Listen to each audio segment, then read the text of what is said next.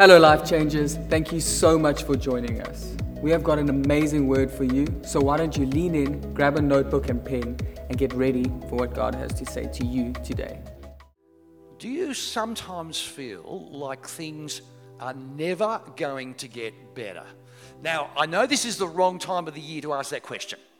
It's the wrong time of the year because eight days ago, the world celebrated a brand new year coming, and there is a belief system that the turning of the calendar means the next year is going to be better than the last one before. Because the whole sentiment of Happy New Year is surely the year that is ahead is going to be better than what's happened before. But I just want to check with you do you really believe that things will be better this year? So, do you imagine that 2023, everything will be great for Eskom. Who's, who's actually believing for? Yeah, like I, I see the cynicism there. Um, who is believing that 2023 will be a year of victory for Bafana Bafana? Oh, come on, we beat Eritrea once. You, you, do you actually believe that your problems will be solved this year? Are you believing that like your Christian life will somehow get easier simply this year. Now, there's a part of me which does believe that because we serve a God who is a faithful God. He is a God of miracles, and where He is leading us to is greater than where He is leading us from. But my problem with people believing that the new year will be better, it's not based on that. It's based on, I've made my New Year's resolutions. Now, there is one thing that's true of every, every resolution.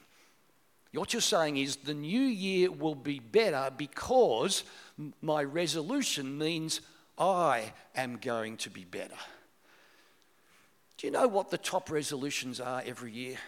Somebody with way too much time on their hands has actually surveyed around the world and found the top New Year's resolutions. I'll give you the top three. And most of this is from the Western world. Number one, I will lose weight, eat healthy. Right? That's number one. Number two is that I will exercise more, get fitter. And number three is I will always live within my budget. Now, here's the problem. Now, by the way, they're good things. Here's the problem they're the same top three every single year. And the reason they're the same every year is most of us don't stick to those resolutions. Now, maybe you do.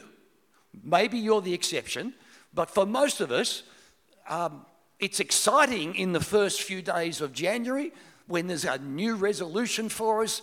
But as January ticks away, the energy just sort of drops. The gyms are full in the first week of January as all those fitness people are making their commitments. This will be the year I stick at it.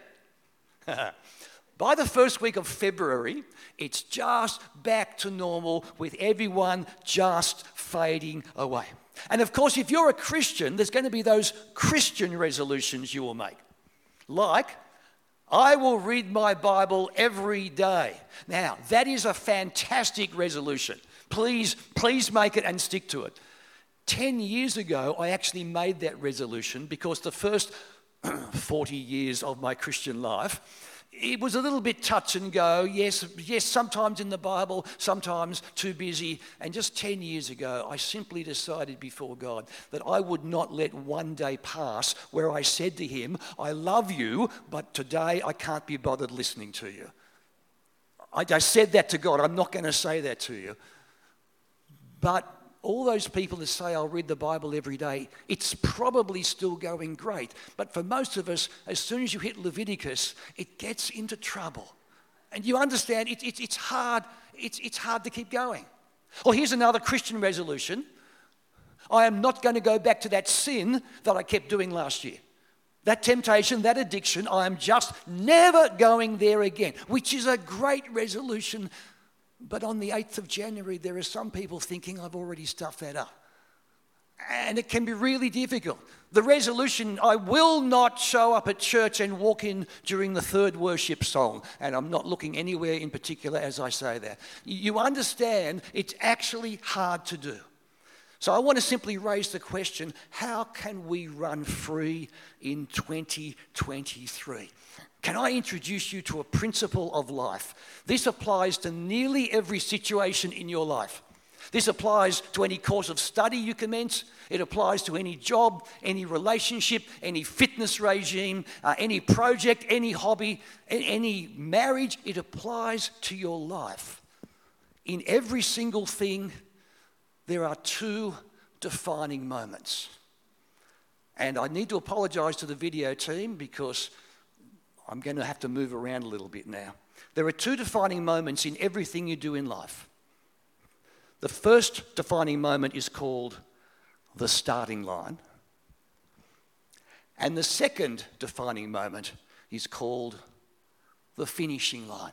And the two lines look very similar to each other, but I want to show you they are amazingly different. Can I just show you three ways that the starting line and the finishing line are amazingly different? First difference the starting line breeds comfort, and the finishing line breeds commitment. I'll show you what I mean.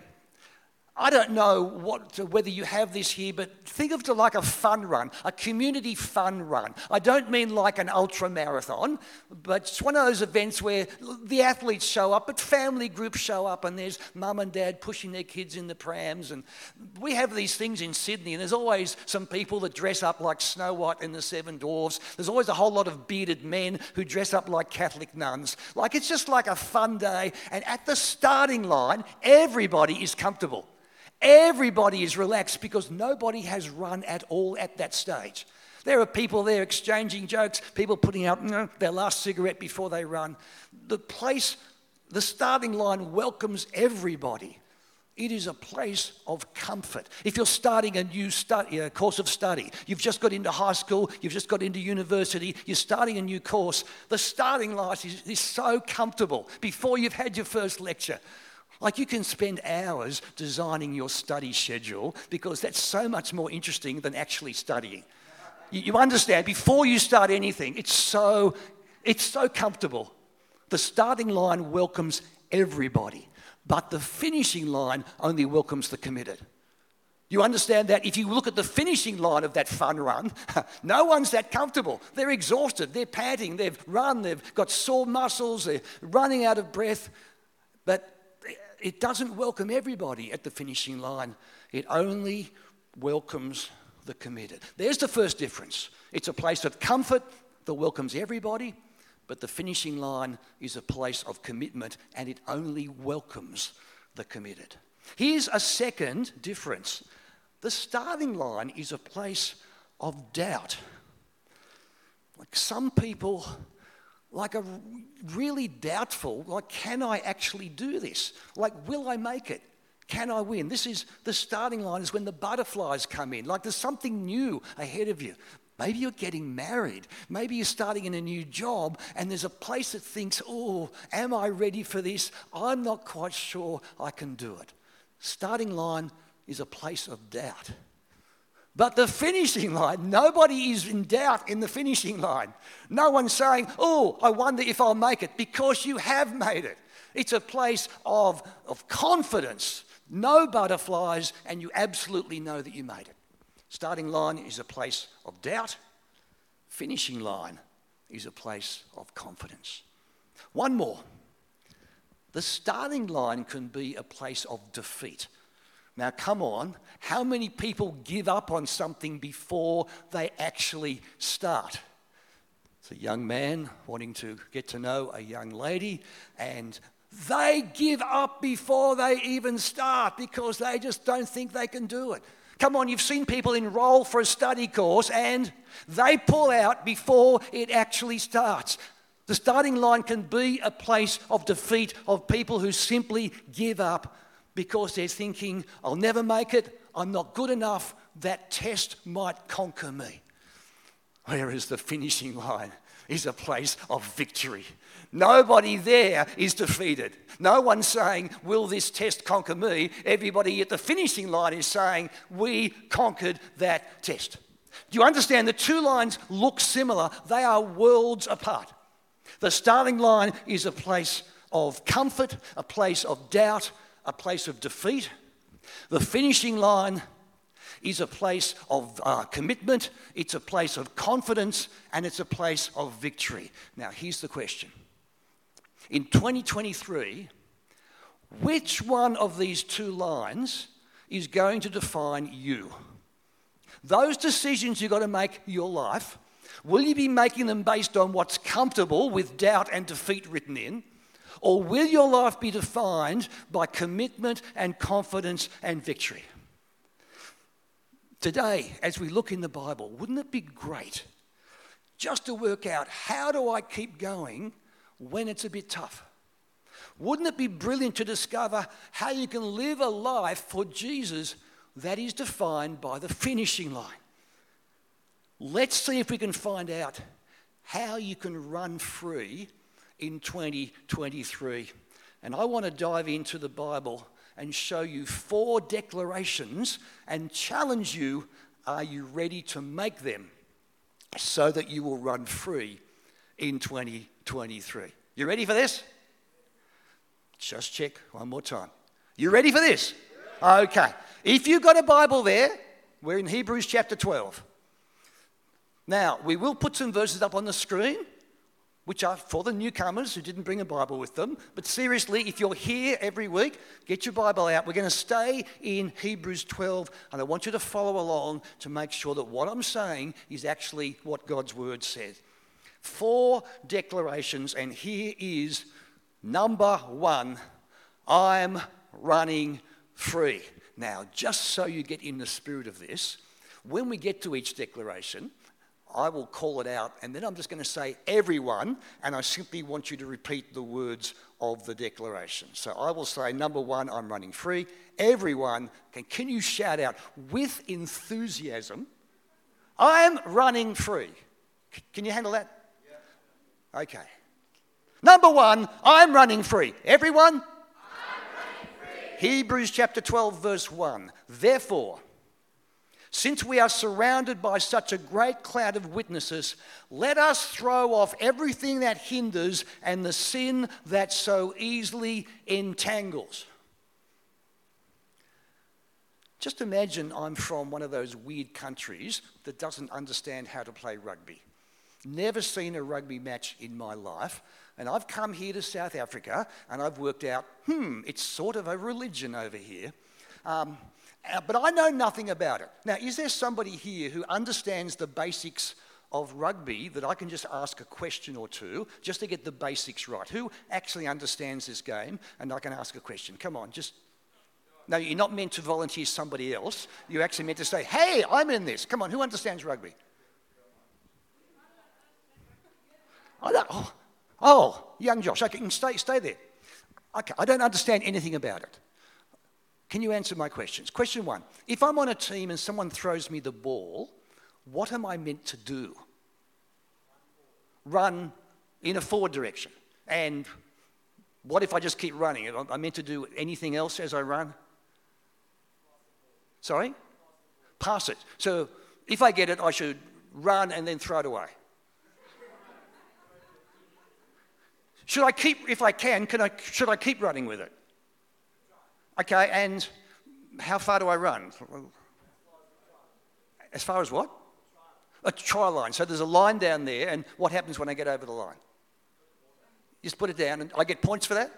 Okay, thank you. Brilliant explanation. Love it. So if that's the way rugby works, then just throw me the ball all the time, and I'll just run and put it over the line, and I'll get points, and I reckon I could do that like every five minutes. Seriously, that sounds dead easy. Is it really that easy to do that? So, can you just throw me the ball every five minutes and I'll just run down and put it over the line? Well, why not? It sounds so simple. Someone's going to try and stop me. Okay. You understand, there's the, the Springboks playing the All Blacks. And look, some of those All Blacks, like they're built like mobile refrigerators. Like, like seriously and they're creaming into you and tackling you and bringing you down. Imagine trying to run a 100 meter race with a few All Blacks wrapped around you. Like, that is crazy. And yet, So many of us run the Christian life with the sin that entangles, all those things that are going to drag us down. We hang on to them and we wonder why it is we're not getting anywhere. Imagine trying to do that. Jesus has died and defeated every one of your enemies, so why would you hang on to some of them and try and drag them along? Those sins that you know you're meant to leave behind, those temptations that you wander just a little bit too close to, those bad relationships which mean nothing good for you, why would you let that entangle you to keep bringing you down when Jesus says, I want you to run free? And, and, as you look into 23, I just want to challenge you. What are you do you need to get rid of so that you can run without that dead weight in your spiritual life? That's the first declaration I want to challenge you to make. I'm running free. Number two, I'm running to the finish. Everyone. Go back to Hebrews chapter 12, verse 1. Therefore, since we are surrounded by such a great cloud of witnesses, let us throw off everything that hinders and the sin that so easily entangles, and let us run with perseverance the race marked out for us. We've got to run with perseverance. We've got to keep going. We've got to say, I'm never giving up. So let's imagine it's the school athletics carnival and it's the 100 meter race. And there you are on the starting, oh, heavens. There you are on the starting block. On your marks, get set. And so you're out of the blocks really fast. And about the 10 meter mark, you think, I'm winning this. At the 50 meter mark, you think, I'm still winning this. At the 90 meter mark, I'm still winning this. But in the last 10 meters, you run out of puff and the entire field goes past and you come last. Question even though you've come last, should you get some bonus points because you were winning for 90% of it? What do you reckon? Oh, you are harsh judges. Okay. Okay. The Springboks are playing the mighty All Blacks. Now, the All Blacks get a couple of quick tries in early and they're ahead, but the Boks are keeping with them and they're, they're sort of matching them, but always behind. At the half time, the, the All Blacks have been winning the entire 40 minutes. In the second half, the All Blacks are still ahead, but the Springboks are staying within touching distance.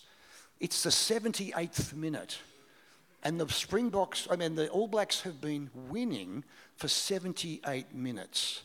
And in that last 120 seconds, the Boks score a magnificent try, convert it. They were six points behind. They get to seven points for that. And right after the hooter, they are declared the champions. Okay. A scenario that happens often. Now, here's the question Should we give the All Blacks bonus points because for 78 minutes they were winning it? Okay, do you understand the thing about running the Christian life? It's not about how you start, it's about how you finish. And some of you started your Christian lives really well, born into a loving Christian family, mum and dad that you just loved hanging out with. You always knew about Jesus. You always were involved in church. You learned about Jesus. You made a commitment to follow him. You loved getting through your teenage years. You saw kids at your schools become Christian. Some of you had incredibly good starts. Some of us didn't both Karen and I are the first generation Christians in our families. Some of you started with awful backgrounds and all sorts of hurt and all sorts of pain, which has given you a few extra struggles. But the great thing about Jesus is it is not how you start, it is how you finish. And that second declaration simply says, I'm running to the finish whatever happens, whatever obstacles are in the way, I am not giving up on my relationship with Jesus this year. That's declaration number two. Declaration number three I'm running to Jesus. Everyone? Jesus. We're actually getting to the next verse now. Hebrews chapter 12, verse 2. Fixing our eyes on Jesus the pioneer and perfecter of faith. For the joy set before him, He endured the cross, scorning its shame, and sat down at the right hand of the throne of God. I hope you can see Jesus is your race. Jesus is your life. Look at verse 2. He is called the pioneer, the one who starts it, and the perfecter, the one who completes it.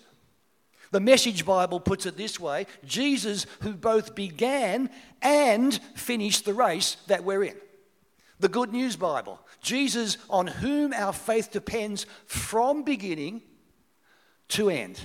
See, Jesus is not just some life coach running along beside you saying, Come on, chaps, lift those legs, come on, you can do better. He's not just that. Jesus is your entire race. Jesus holds the starting pistol and he holds the finishing tape. Jesus is the beginning of your life, Jesus is the completing of your life.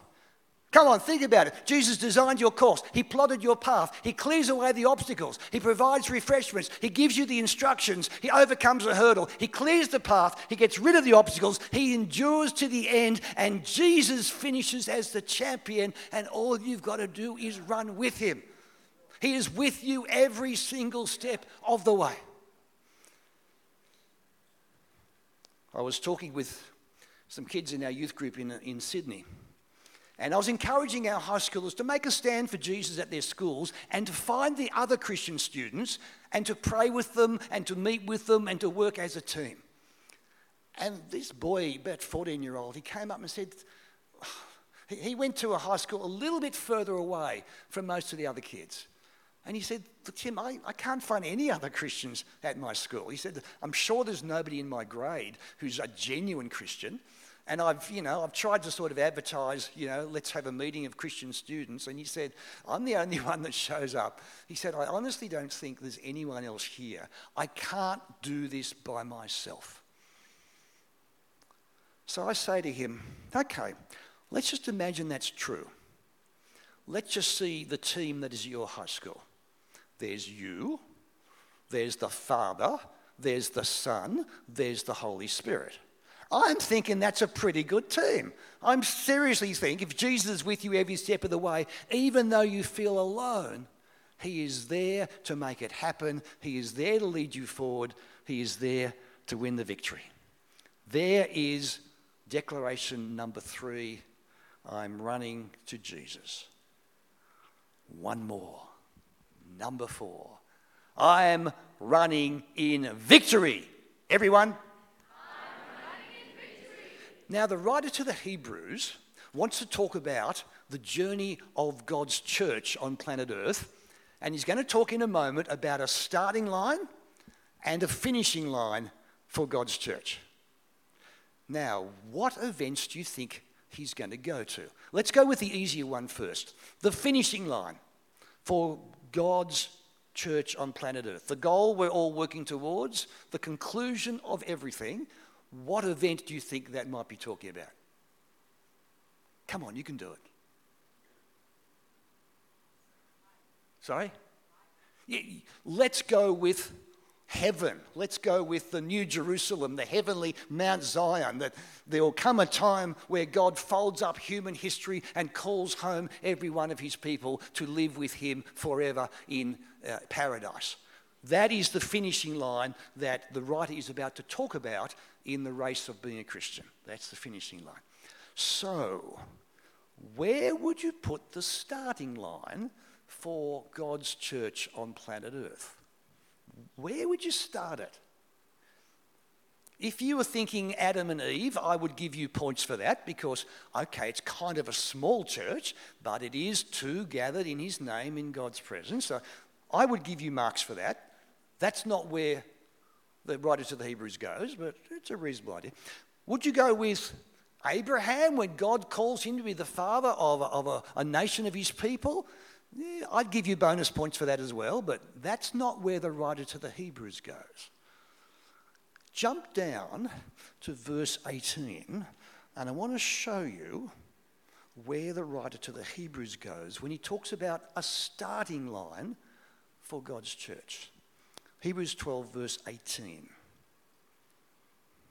You have not come to a mountain that can be touched and that is burning with fire, to darkness, gloom, and storm, to a trumpet blast, or to such a voice speaking words that those who heard it begged that no further words would be spoken to them. Verse 21 The sight was so terrifying that Moses said, I am trembling with fear. Now, what event is that? What on earth is he talking about? Did that sound familiar to you? Exodus 19. God has rescued his people from slavery in Egypt. He's brought them through the waters of, of the Red Sea and, and conquered their, their enemies.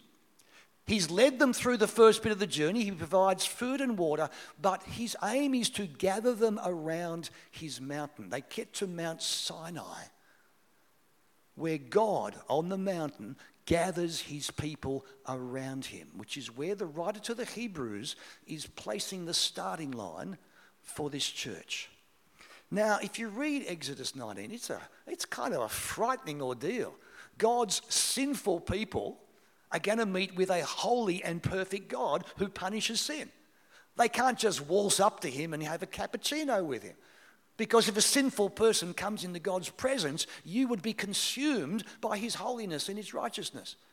So there's this Mount Sinai is used and it's covered with cloud, but they know that somewhere up there, God is going to meet with them and there's cloud and there's lightning and there's thunder and there's trumpet blasts and it's a, it's a terrifying thing and people know that even if they touch the mountain they will surely die because it's god's holy mountain. And only moses will go up there to receive god's law the ten commandments. That's the picture that he's referring to. Now i want you to notice the four most important words in that description. Verse 18 you have not come to that mountain that can be touched, that is burning with fire, to darkness, gloom, and storm. He's saying, when you said yes to Jesus, Jesus did not take you to that starting line. That's the starting line. You have not come there. Now, did you think that when you became a Christian, that's where Jesus took you? That he took you to the beginning of a journey where you're by yourself? that you've got to struggle on, that you've got to have relentless failure, you've got to fail at so many things, you've got to trip over and fall and struggle and wonder whether I'll ever make it. That's where religion will take you. That's where false pastors will take you to a place of guilt, to a place of striving, to a place of you've got to do it yourself and somehow eke your way to the finish. The writer clearly says in verse 18, You have not come there. Jesus did not take you there. Can I show you where Jesus took you?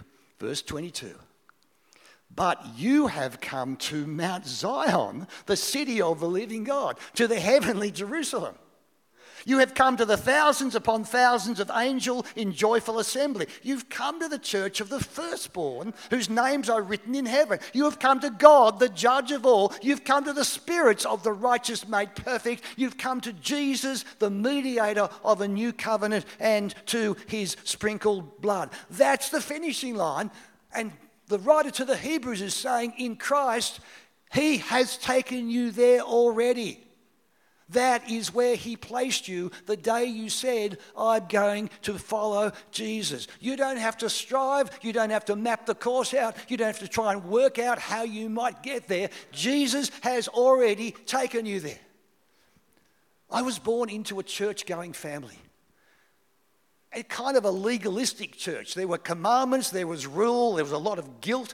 And as a boy, I simply knew I was a failure. I knew I could never be good enough. Every time I tried to be good and say, I'm never going to sin again, I failed horribly. And the first 18 years of my life, I was on a treadmill that was going nowhere because I thought that was the Christian life my first year out of high school, some friends who went to another church down the road asked me to their youth group, and there I discovered Jesus. There I discovered that He had died on the cross for every one of my sins, that every bit of punishment I deserved, He had taken.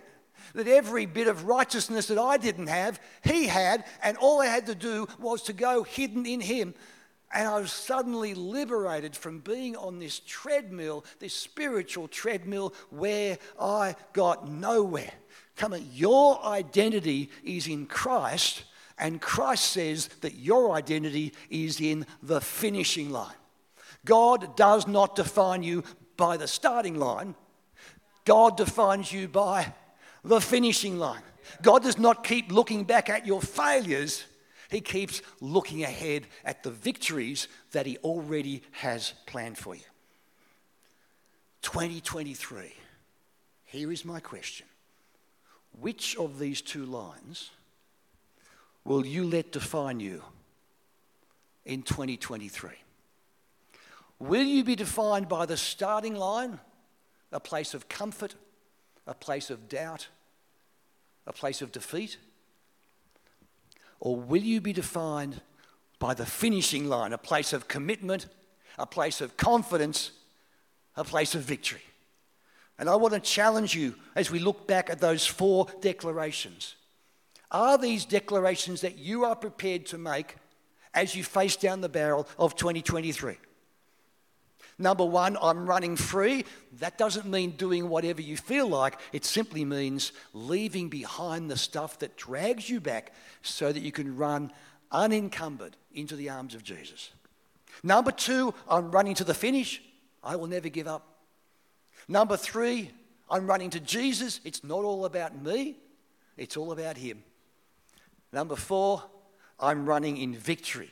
Jesus has won the victory and He's taken me to the finishing line. Can you please stand with me? Come on, up again. I'm wondering if you are ready to make those four declarations, not just because the guy at the front said it was a good idea, but because you genuinely are saying to Jesus, These are four declarations that I'm prepared to stand by throughout this year of 2023. And if you're game to do this, I will simply call out number one, and I want you to shout back with passion and enthusiasm, like your name is Mark Van Pletsen, that sort of passion.